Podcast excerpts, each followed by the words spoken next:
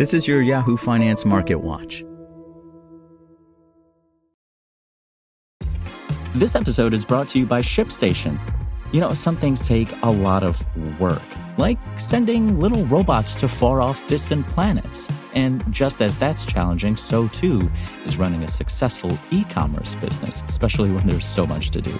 So I want to introduce you all to ShipStation. Now, I love using ShipStation because of its easy to use dashboard, which makes managing orders and printing labels a breeze and super smooth. Oh, and the customer service is just out of this world. It's exactly what you need to help grow your business. Sign up for your free 60-day trial at shipstation.com slash technews. That's shipstation.com slash technews.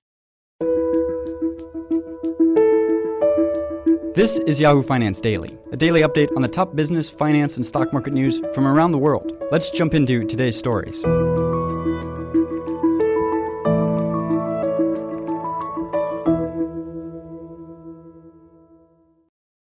Stocks declined Tuesday on the heels of another record setting session, with investors looking ahead to the start of earnings results from mega cap technology companies on Tuesday.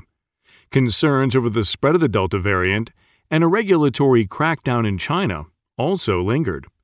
The S&P 500 headed lower after the blue chip index eked out a record closing and intraday high during the regular trading day on Monday. The Dow and Nasdaq also slipped.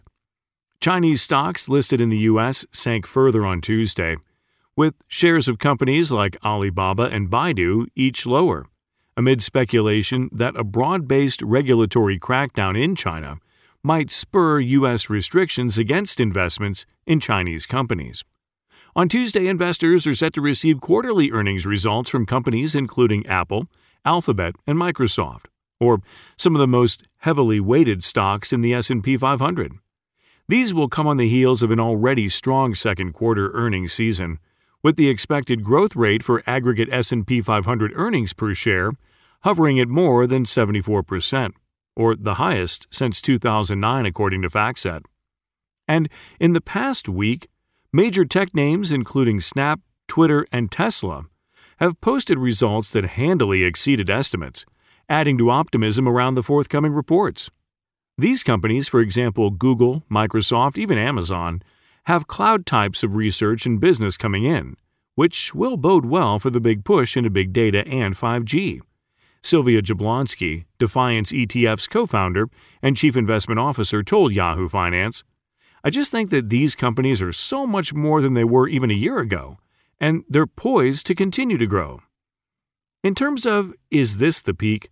We have this weird scenario where we're still sort of comparing base case from year over year, which was in the heart of COVID, she added. It's thought that this quarter will have growth of 8% to 9%. Next quarter will cool down to 8%. We'll probably finish off the year at 7% to 7.5% GDP. I still personally like that number. I think that these tech names, the names that are reporting this week, have a good 10% left to go for the rest of the year. And they've really been slow movers up until now, so I think it's still a good opportunity to be in these names. Concerns over the path forward for growth have also continued to linger for investors, especially given the recent surge in the spread of the Delta variant.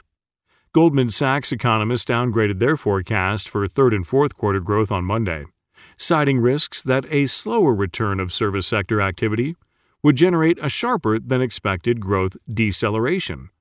Other economists, however, have maintained a more upbeat outlook. We're not on the side of thinking that you're seeing a very sharp growth slowdown. We think the consumer remains solid. We think services spending for the consumer remains solid. Matthew Luzzetti, Deutsche Bank senior economist, told Yahoo Finance on Monday. There are no doubt growth concerns out there. There are no doubt concerns about the Delta variant spilling over into economic activity over the coming months, he added. But at this point, we're viewing that as a downside risk. We really do have a baseline still of a very robust growth outlook, at least through the remainder of this year.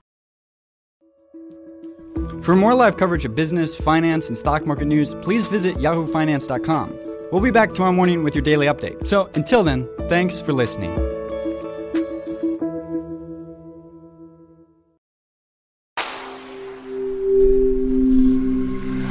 Spoken Layer.